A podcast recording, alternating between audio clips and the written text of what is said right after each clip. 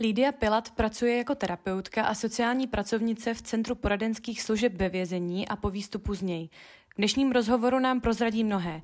Například, jakou pomoc může centrum klientům poskytnout, v jakém stavu jsou české věznice, nebo co bývá po výstupu z věznice pro klienty nejtěžší.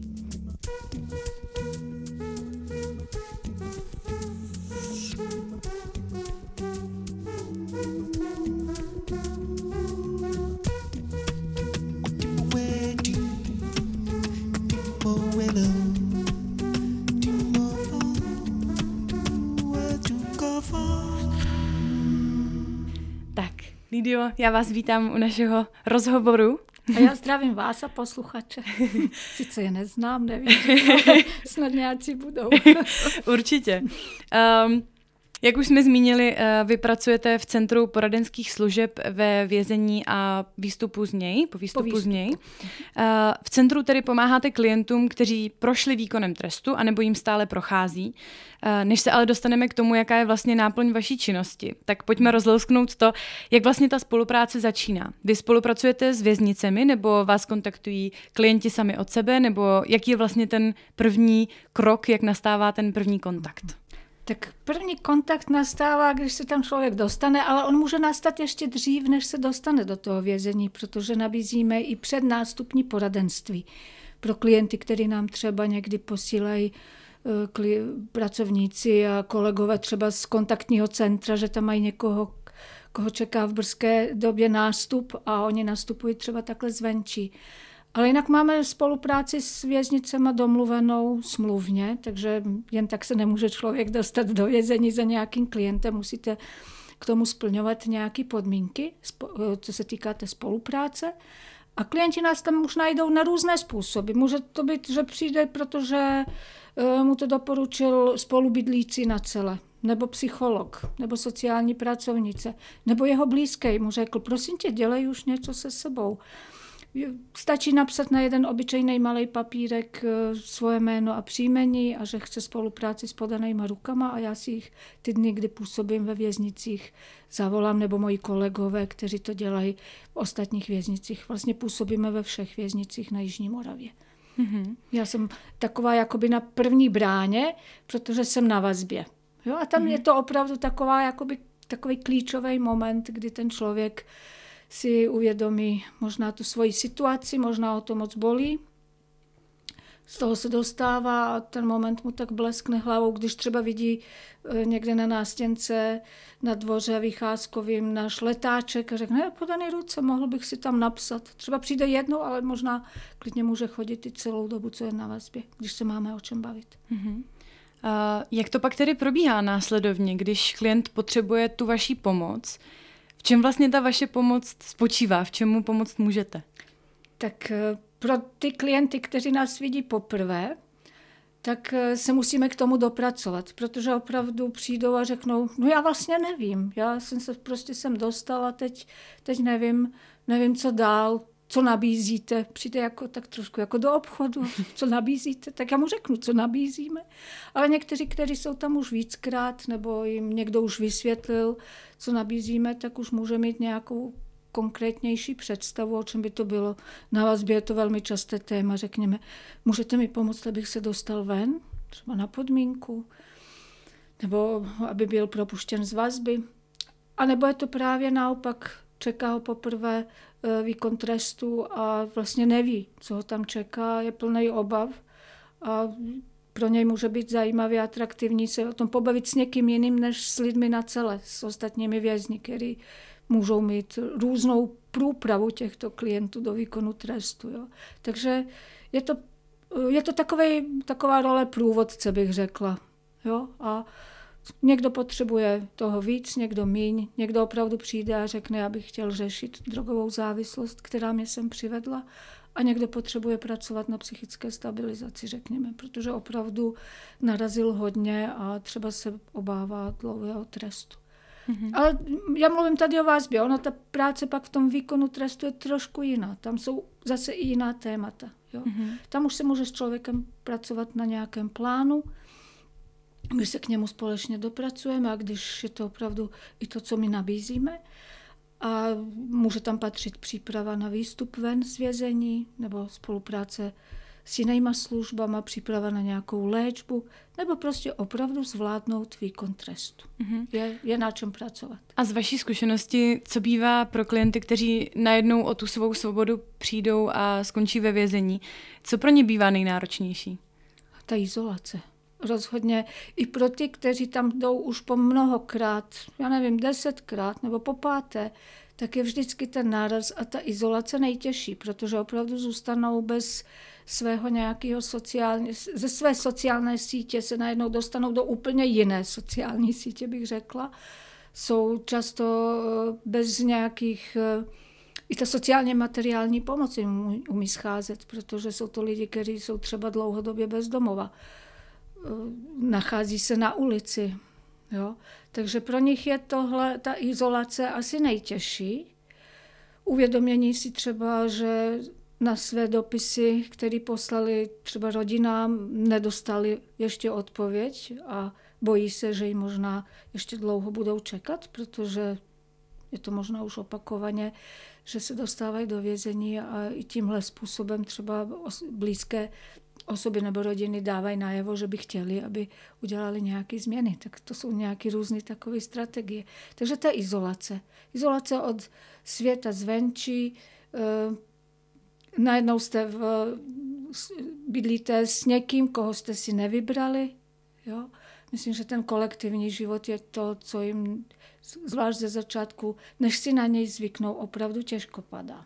A jak se s tím dá pracovat, nebo jak to překonat? Máte to už zmapované? A jo, pa, víte co, já určitě nejsem jediná, která jim s tím pomáhá. Jednu část určitě odpracují i samotní klienti, kteří jsou někde s nimi na celé. A z druhé strany Eh, je to taková malá práce s krizi, ne, nemůžu to pojmenovat nějakou krizovou intervenci, ale určitě taková malá práce s krizi, aby přijal tu realitu.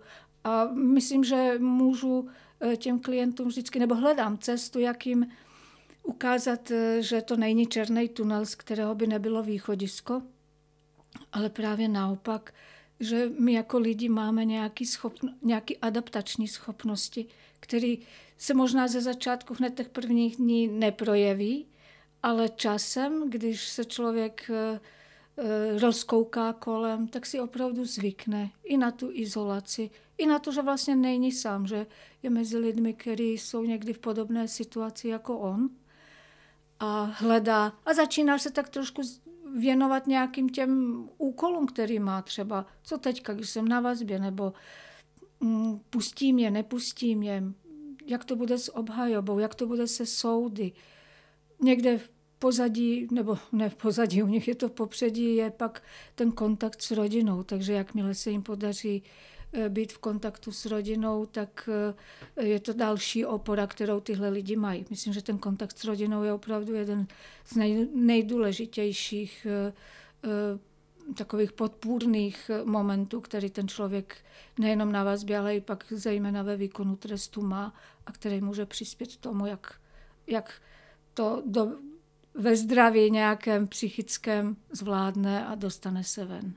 Tím se vlastně dostáváme i k tomu, k čemu jsem se dostat chtěla, a to jsou ty blízké osoby klientů ve vězení. Eh, vy pracujete i s nimi. Jak vaše pomoc vlastně v tomhle případě vypadá, nebo jaké, jaké služby mohou ty blízké osoby využít? Různé. Vlastně i v našem letáku, takovým základním letáku, který dostane každý klient, který se dostane eh, do vězení, ještě od, řekněme na vazbě to od samotných pracovníků věznice, od psychologa, nebo ho vidí někde na, na tom dvoru nebo na nástěnce, tak tam píše, že nabízíme eh, pomoc a podporu i osobám blízkým, protože oni někdy potřebují stejně tak, jako i ty jejich, eh, ať jsou to dcery, synové, manželé, otcové, stejně jako i oni potřebují nějak eh, se vyrovnávat se situací, v které se někdy našla celá rodina a mají se s čím vyrovnávat, ať je to najednou těžká sociální situace, v které se ocitne, nevím, žena s dětmi, která najednou musí z něčeho platit eh, nájemné a, a podobně a starat se o, o chod domácnosti, anebo jsou to rodiče, kteří byli už třeba dlouhodobě vyčerpaní tím, že čekali,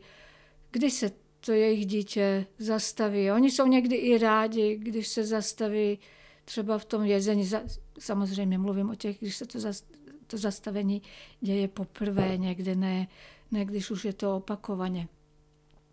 A nabízíme jim podporu, nabízíme jim odborné poradenství, co se týká závislosti, protože někdy se ptají, a co mám teďka dělat, jak, ho, jak to prosím vás vykouzlit, aby když se bude vracet z vězení, opravdu dodržel eh, ta svá rozhodnutí, o kterých jsme třeba už slyšeli víckrát a vždycky to skončí po, po nějaké době. Takže dáváme jim odborné poradenství, ale opravdu i takovou podporu v tom vyrovnávání se s tím, že mám blízkého ve vězení, protože to asi mm, často to není informace, s kterou by vyběhli ze sousedem a řekli, tak mám syna ve vězení. Eh, mnoho, mnoho lidí to bere jako stigmu a když se to děje takhle poprvé, tak taky opravdu stejně jako i ta osoba, která se třeba náhle dostala do vězení, neví, co se s, tou, co se s tím jeho blízkým v tom vězení bude dít. Neví, co mu budou dělat, jak ten život probíhá, co má, co nemá. Mají představu, že možná nebude mít co jíst, nebo že že, že tam bude sedět na kukuřici, jo? když to dám takhle jakoby do uvozovek. Takže jim nabízíme takovou, takové přiblížení té reality, stejně jako těm klientům ve vězení, který neví, co jich teďka bude čekat dál, tak se jim snažím, snažíme mi eh, ještě dokud jsou na vazbě přiblížit tu realitu a ve výkonu trestu s nimi pracovat právě na udržení vztahu s tou rodinou. Hledáme tam, co je zdraví, co může být podporující a nabízíme odbornou pomoc, když vidíme, že, že by to nemuselo být to, to pravý ořechový, tak aby každá ta strana e, dokázala udělat nějaký ten důležitý krok. Často mluvíme třeba na témata pupeční šňůry, jo, kde třeba e, ty závislé vztahy v rodině opravdu pokračují Eh, a udržují se právě tím, že ten jeho blízký je třeba dlouhodobě na, na opojných látkách nebo se vrací do vězení. Je to nějaký způsob udržení se v tom závislém, závislém, eh, závislém stavu. Jo. Takže pomáháme jim, aby třeba takhle společně vyrostli a aby našli k sobě cestu. A samozřejmě, abych nezapomněla, je tam opravdu práce s těmi, kteří eh, mají Eh, třeba dlouhodobě narušené té vztahy a teďka se dostal do vězení a třeba je už ve výkonu a říká si, můžu jim vůbec napsat, můžu se jim ozvat, ne, neodmítnou mě, protože tohoto odmítnutí se bojí.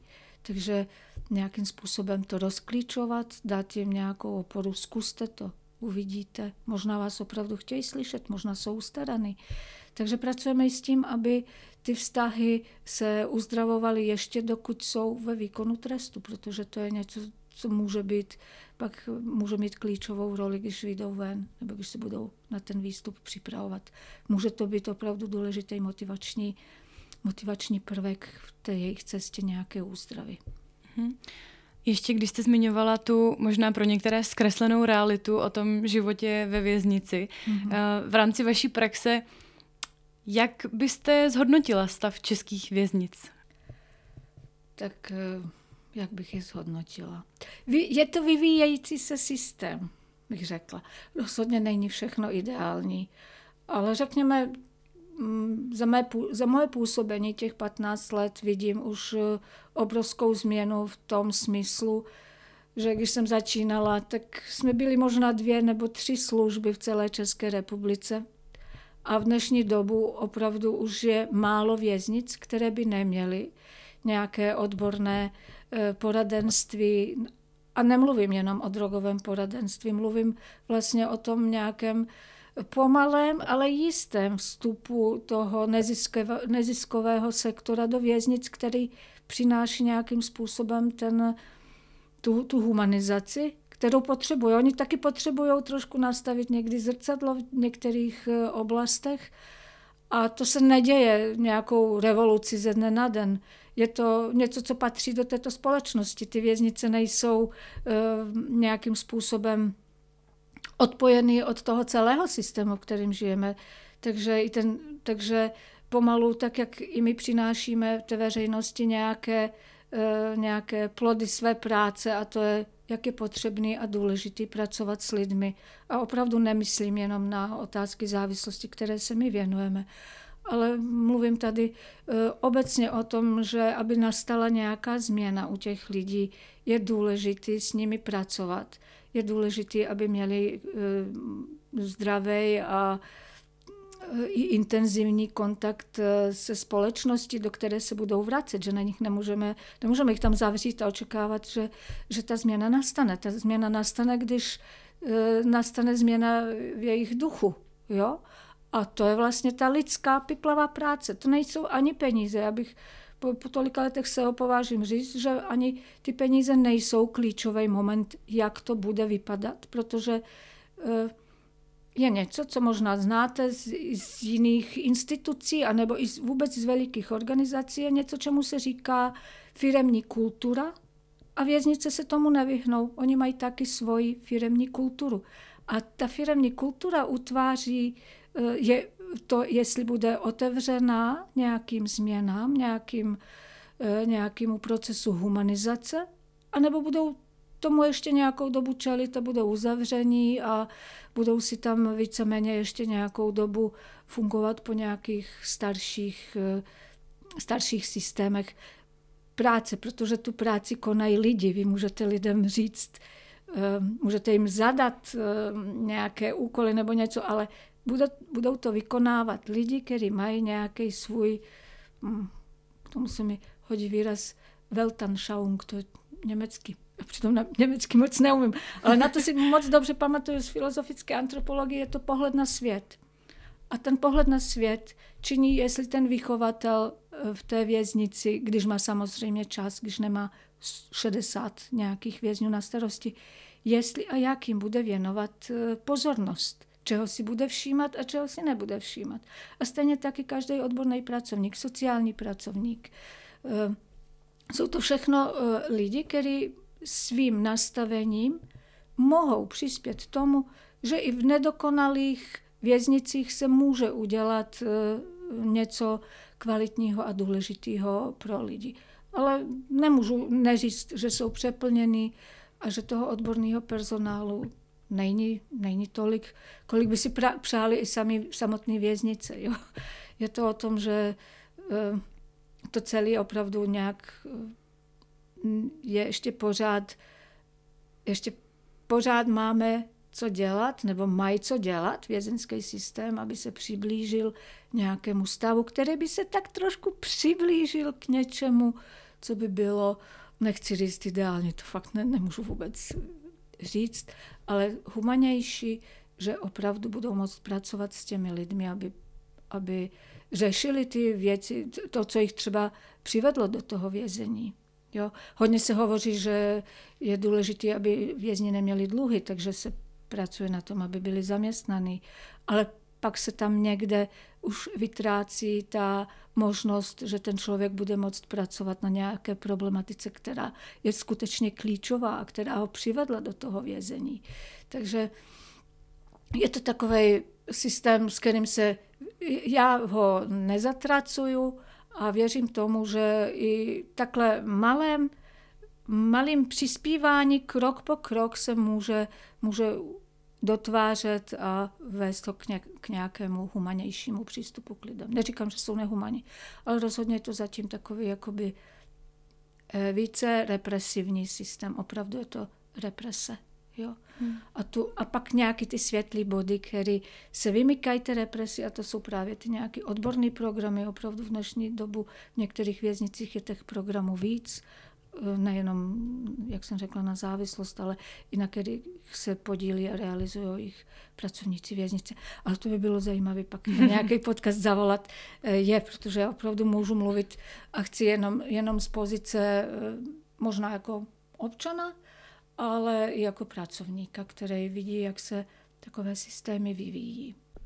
Eh, vaše práce ale určitě probíhá i po tom, co člověk vlastně ukončí uh, ten výkon trestu a dostane se z vězení mm. ven. Uh, jak potom probíhá ta práce s ním a co třeba řeší za největší nebo nejčastější problémy? Možná to může být právě schánění práce nebo i nějaké finanční problémy nebo možná něco úplně, úplně jiného. Tak já vás možná e, trochu vrátím jakoby zpět v tom čase, protože ta příprava e, a práce, e, s kterou pak, co děláme s klienty, když vyjdou ven z vězení, ta příprava začíná, my říkáme klientům od prvního dne, co nastoupil ještě na vazbu a pak do výkonu trestu. Pracujeme vlastně na tom, aby mohl zvládnout ten výstup a život po výstupu z vězení. Znamená, aby se ten člověk připravil, aby se trošku lépe v sobě vyznal, nějakých svých dovednostech, ve své osobnosti, ve svém chování. Jo? E, tohle je práce na, někdy na dlouhý lokte, někdy máme na to dostatek času s tím klientem ještě ve vězení, někdy ne. Někdy je to opravdu, že nám zazvoní na zvonku naší služby, když nás najde a řekne, já jsem přišel včera z vězení, nebo dneska mě propustili z vězení, mohli byste mi pomoct a jak. Takže rozhodně tady rozlišujeme takovou nějakou uh, krátkodobou, uh, krátkodobou práci pro lidi, kteří potřebují se jenom stabilizovat, nějakým způsobem uh, nabrat síly, aby se mohli pustit do toho každodenního života, tak i takovýhle klienty vlastně přijmeme, nikdy nikoho neodmítáme. Samozřejmě, že jsme radši, když eh, o, o tom člověku víme pár měsíců dopředu, že 5. dubna přijde Luděk z ostrova. Je to něco jiný, než když vám takový Luděk zazvoní na dveře a jsou tři odpoledne a řekne, no mě dneska ráno propustili a já jsem teďka přijel do Brna, ale vlastně nemám žádné zázemí, nemám kam jít. Jo. Ale s tím si dokážou kolegyně, které dělají následku, poradit. Jo. Takových situací je pomálu, není to zase tak, zase tak častý. A s klienty pak pracujeme na tom, aby jsme viděli, jaký mají potřeby. A někdo má opravdu potřebu, tak chtěl bych tentokrát to zvládnout. Nebo možná se vrací poprvé a řekne, nechtěl bych se víc nikdy vrátit do vězení, eh, chtěl bych nějakým způsobem Eh, zakotvit. Eh, někdo má rodinu, někdo opravdu se má kam vrátit, ale potřebuje se vůbec eh, poradit, jak teďka udělat to, že se víc do vězení nedostane. Jo, to jsou lidi, kteří mají třeba špatné zkušenosti s dřívějším návratem z vězení a nechtěli by je opakovat. Skutečně to hledání práce a, a nějak, někde zakotvit, mít střechu nad hlavou. To jsou takové základní existenční otázky, které pro začátek v té práce v následné péči e, můžou zabrat docela dost času a energie, takže ty kontakty jsou častý, může to být klidně i, i každý den ze začátku, než se jde na úřady moc často eh, se zajímají o asistenční službu, protože mají obavu předem, že na těch úřadech možná se budou na nich dívat skrze prsty, jo? že nějakou tu stigmu cítí, když ona někdy opravdu je stigma, takže toho člověka opravdu nevšude eh, čekají s otevřenou náruči, ale právě naopak mu řeknu, a vy jste byl teďka z vězení a Není to moc častý, ale klienti nám o tom povídají, takže ta asistenční služba je úplně, úplně na místě. A je dobrý dát člověkovi takovouhle jakoby oporu, zvlášť když máme na to prostor a čas. A pak jsou to ale, to, aby si, pak je práce na tom, aby ta existence mohla delší dobu vytrvat, aby si tu práci udržel. A to je ta když si udrží práci, tak si udrží nejspíš i tu střechu nad hlavou. Ať je to bez ohledu, jestli je to ubytovna, asilový dům nebo podnájem, nebo se třeba vrátil eh, rodičům a má tam nějaké ultimátum, když budeš fungovat, tak tady můžeš být. Tak pro všechny tyhle varianty tenhle člověk se někdy musí vyrovnávat s tím, že bude nutný, aby udělal nějaké změny ve svém životě.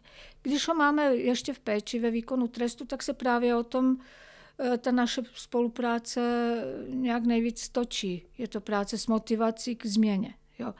Když je tam zájem o tu změnu samozřejmě. Ale mm, nemusí to být. Někteří lidi opravdu chtějí udělat takové, bych řekla, kozmetické změny, a očekávají, že s takovou kozmetickou změnou to bude teďka trošku jinak. Tak třeba si to vyzkouší, možná to nemusí vydržet na delší, delší tratě. Ale u těch, kteří opravdu i pracovali na té motivaci ještě ve výkonu trestu, tak už tuší nebo ví a jsou nějak istotožnění s tím, že to možná nebude tak jako dřív, že ten život možná nebude tak pestrej jako dřív, ale za tu pestrost zase mají nějakou jinou pestrost, že to třeba budou pestřejší vztahy, že budou moct být se, svou, se svojí rodinou, anebo mají vidinu, že budou moct mít třeba děti ve své péči. Otázka vlastně svý, jejich rodičovství někdy právě stojí na tom, jak zdatní a jak, jak se jim podaří eh, se stabilizovat po výstupu z vězení, aby měli podmínky, aby utvořili podmínky pro to, aby mohli mít třeba zase děti ve své péči, nebo aby mohli mít eh, dobré vztahy s rodinou. Jo?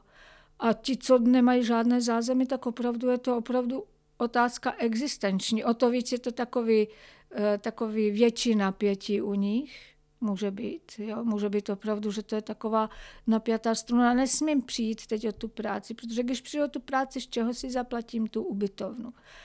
A přitom eh, nemají oporu, nemají, mají méně té opory, takže ta práce pak eh, těch pracovníků stojí v tom, být těmto klientům eh, taky takovým průvodcem a oporou, aby tohle nějakým způsobem ustáli.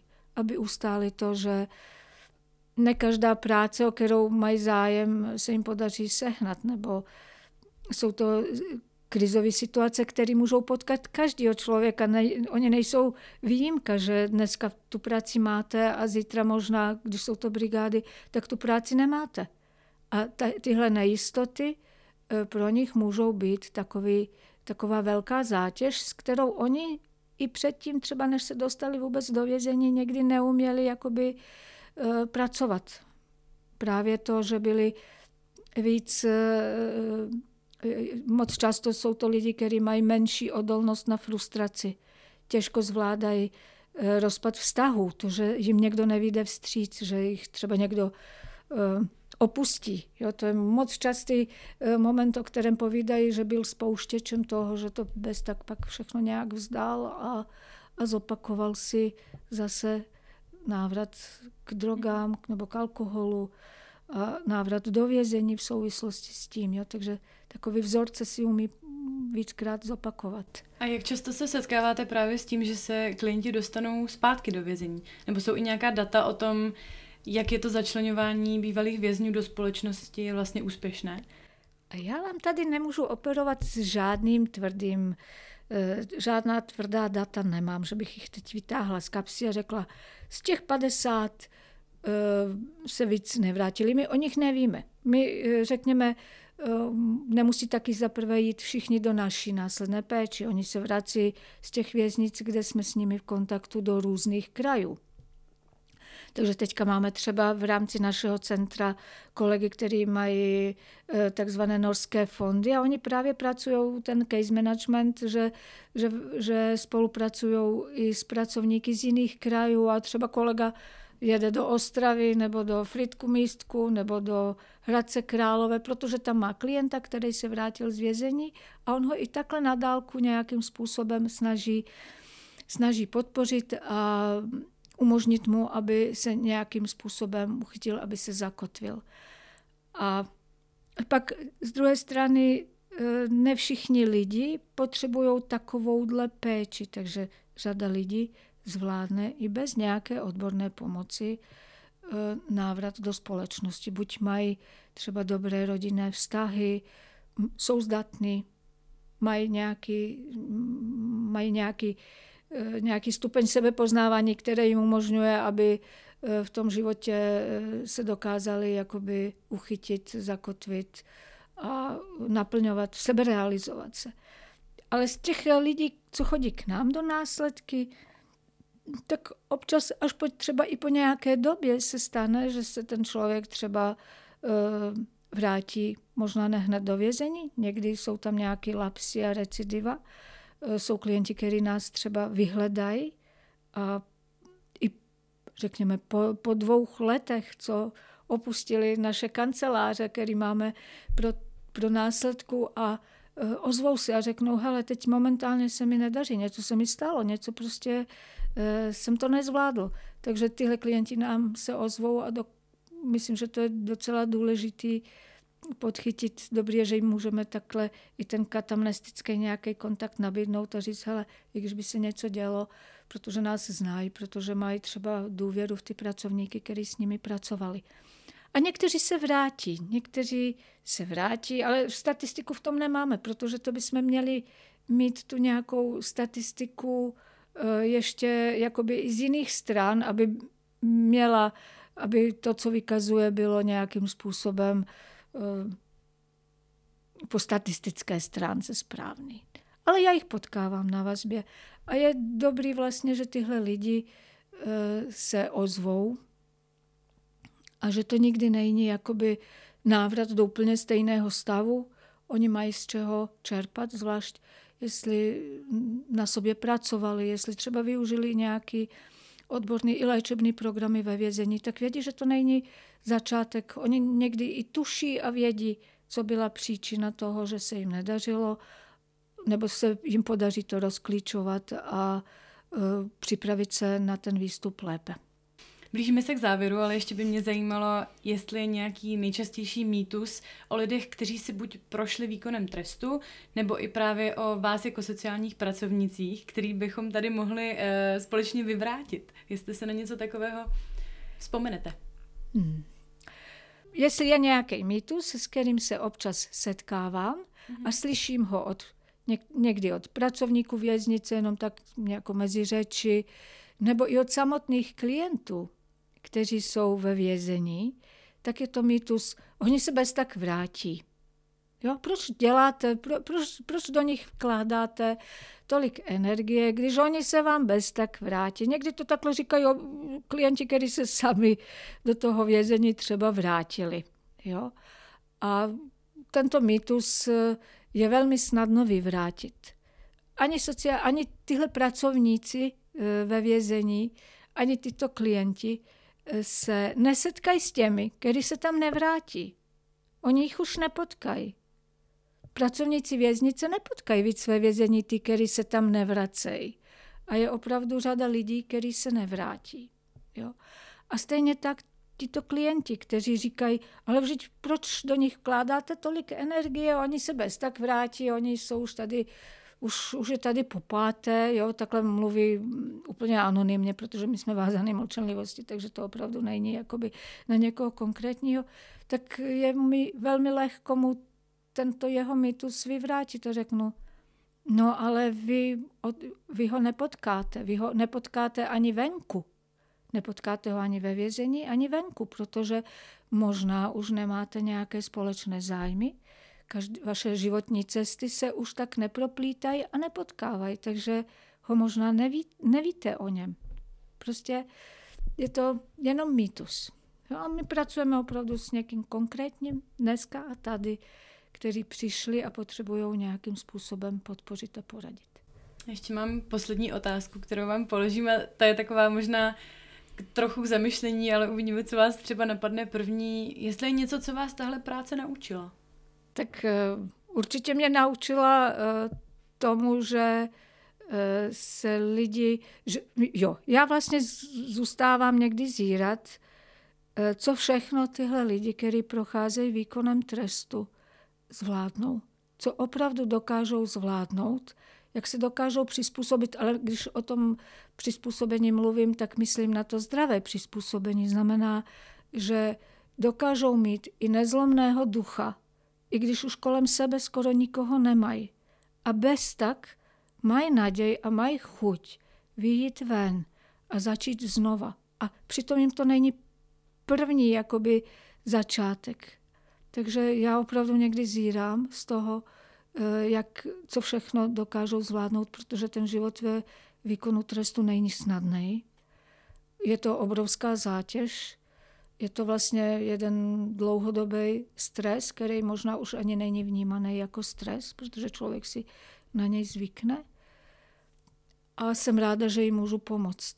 Jsem ráda opravdu, že jim můžeme pomoct, aby to bylo méně stresující, aby to dokázali i v takové té někdy temnotě nebo v tom nemoc dobrém prostředí, aby, aby si našli cestu, aby, aby využili i, ty, i to málo možností, co mají.